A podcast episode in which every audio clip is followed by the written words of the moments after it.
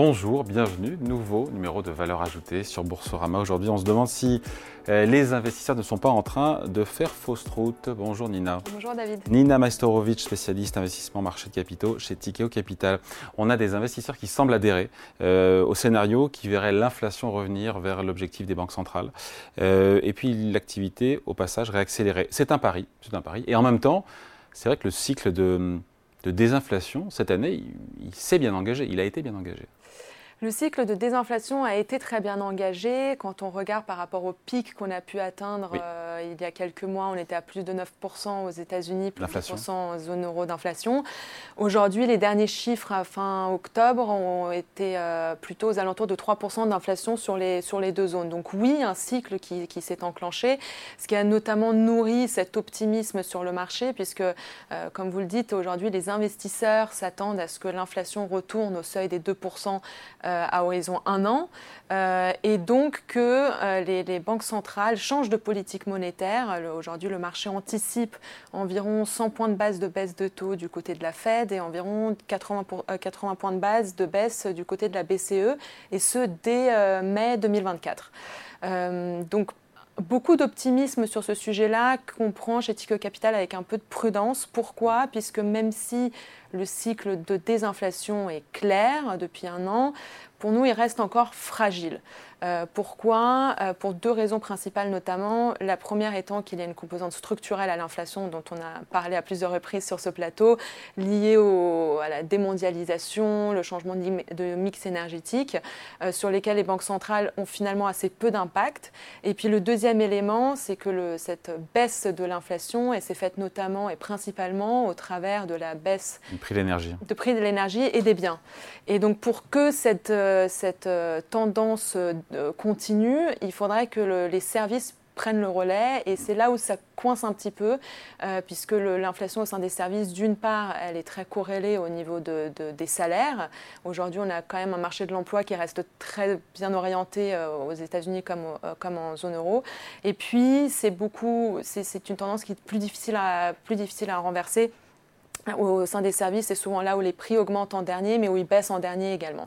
D'où cette inflation sous-jacente qui est d'ailleurs largement au-dessus de l'inflation globale, qui elle mettra plus de temps à retourner aussi vers les, vers les 2%. C'est la théorie du dernier kilomètre euh, qui a été émise, je crois, cette théorie émise par euh, euh, Isabelle Schnabel, la membre du directoire de la BCE, qui parlait de voilà, ce dernier kilomètre qui serait peut-être plus compliqué que ce qu'on imagine. Qui sera le plus compliqué. On a eu une certaine normalisation euh, de l'inflation, mais à nouveau, encore une fois, ce dernier kilomètre qui, sera a priori le, plus difficile. Et d'ailleurs, on le voit d'ores et déjà, puisque quand on regarde l'inflation sous-jacente, par exemple aux États-Unis, donc c'est pour rappel euh, l'inflation globale hors euh, énergie et alimentaire. On est qu'on est à 4, non?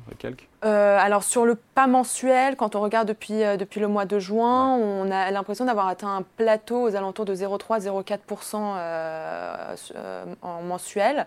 Et donc, euh, on, voit qu'on a du mal à enclencher eh justement cette, cette, dernière étape de la normalisation.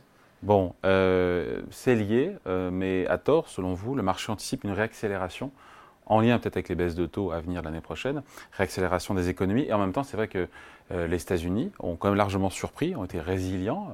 la croissance américaine était largement résiliente en 2023 on croyait tous en zone euro euh, il y a un an une récession qu'on n'a pas eue. Bon, vous me direz, on a une croissance zéro. Mais euh, C'est vrai que le consensus était assez clair il y a encore un an sur, euh, sur, sur la thématique de la récession. Et d'ailleurs, aux États-Unis comme, comme en Europe, beaucoup de choses ont changé depuis. les, économies se sont montrées beaucoup plus résilientes, particulièrement, particulièrement aux États-Unis.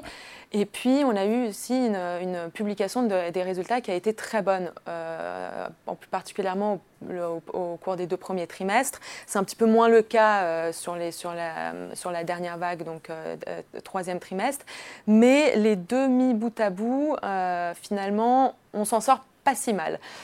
Et donc, dans ce contexte-là, il y a eu deux choses. le premier élément, c'est que les banques centrales ont révisé à la baisse leurs perspectives de croissance. Aujourd'hui, on a des, des, des, anticipations de croissance positive en Europe euh, de la part de la BCE.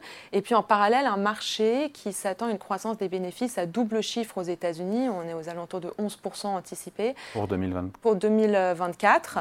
Euh, et environ 7% en Europe. Donc euh, assez, assez optimiste. Et cohérent avec une réaccélération de l'économie aussi en même temps. Tout à fait. C'est pour ça qu'on se dit que c'est un petit peu peut-être trop prématuré encore de de, de, se dire que le pire est derrière nous et qu'en tout cas on a pu éviter, éviter le pire.